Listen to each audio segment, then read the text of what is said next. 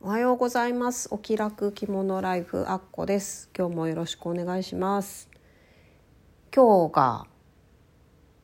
12月26日ということであの今年最後の配信になります。今年も1年間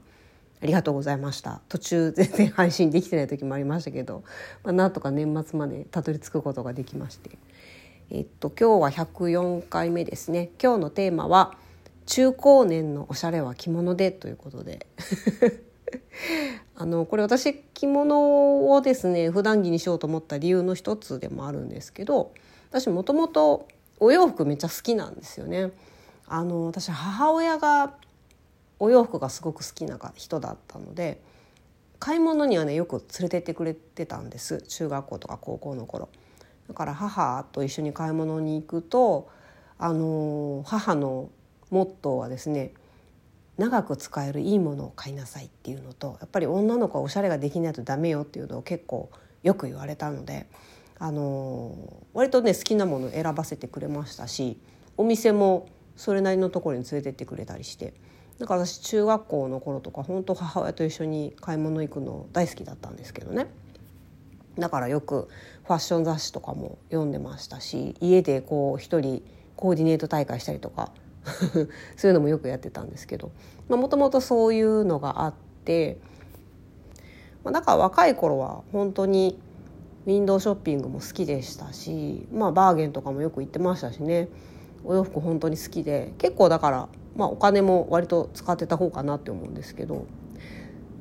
それがですねやっぱり30代の初めぐらいかな。最初になんかあれ変だなと思い始めたのはあの何が変かっていうとそれまで似合うと思ってたものが全然似合わなくなっちゃったんですよね。その色とか形とか、まあ、デザインとかっていう感じなんですけどそれでちょっとカラー診断を受けてみたりあのプロの人にお洋服選んでもらうサービスをお願いしてみたりしてしたこともあるんですけど、まあ、私はそうやってもともと洋服が好きなのでいろいろこまめに見に行ったりとかあのどれがいいかなって考えたりするのも楽しかったのでいいんですけど、まあ、やっぱり全体的に言えることは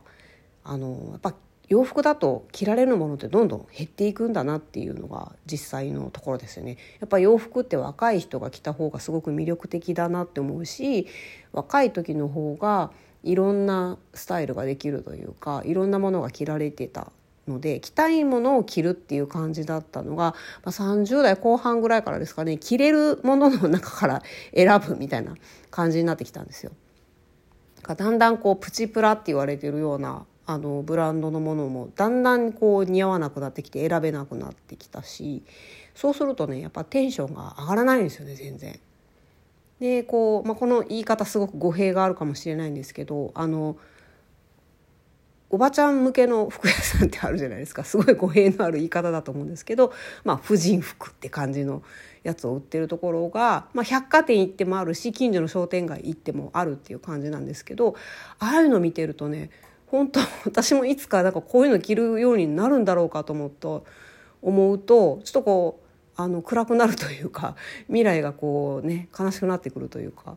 あの全然テンションが上がらないというかなんかそんな感じがしてて。ちなみにあのうちの母親は今70代の半ばなんですけど、まあ、最初に言ったようにうちの母もおしゃれ大好きだったんですよ。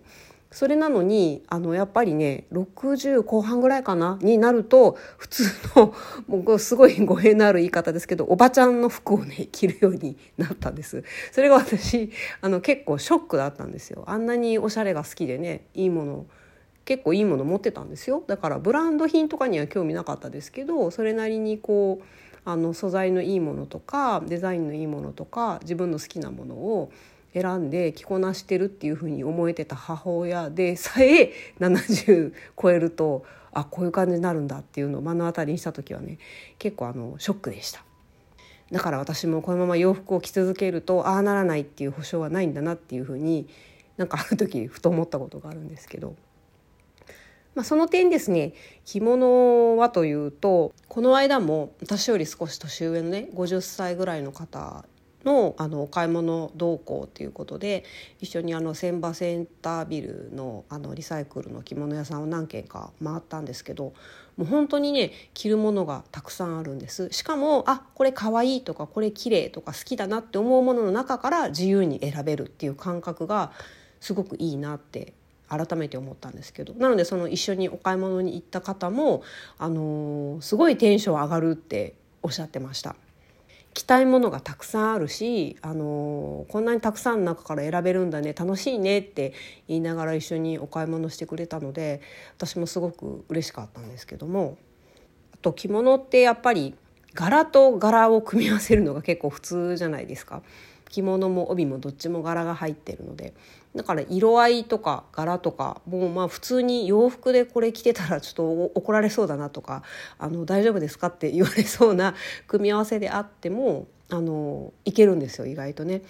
なのであの私着物の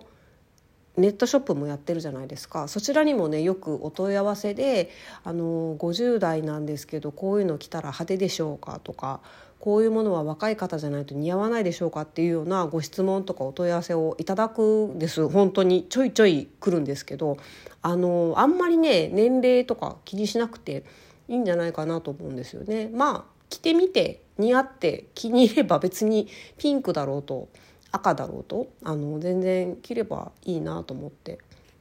私赤とかピンクってあんまり似合わないので着ないんですね。なので黄色とか青とか緑とかが多いんですけど多分似合えば着るだろうなって思うしあの義理のお母さんとか実の母親からもらったものでもあのやっぱり若い人に若い時に作ったやつって若い人向けの色してるんですよ。そういうやつはねやっぱり着るとなんか変なんですよね。だからそういうのを避ければ別に年齢まあこの年だからこんな派手な色とか思わなくてもいいんじゃないかなって毎回思うんですけど。あとはですね、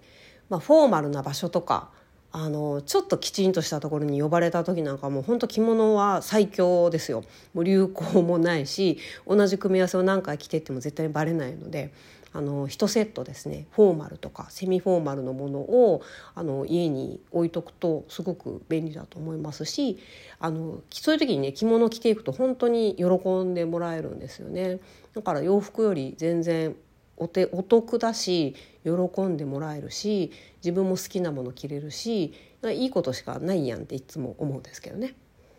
なのであの中高年で おしゃれが諦められない方はあの洋服ねこだわって選ぶのもいいんですけど着物を着てみたらどうかなっていつもなんかこう思っちゃいます。意外と慣れてしまえばコーディネート自体も洋服より私は和服の方が簡単だなって思ってるのでまたそういうこともねお話できたらと思うんですけどはい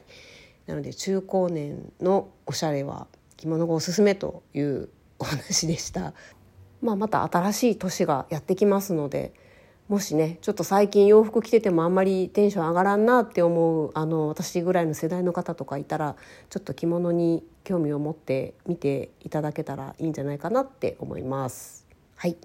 今日はこんな感じです。今日も聞いていただいてありがとうございます。あっこでした。さようなら。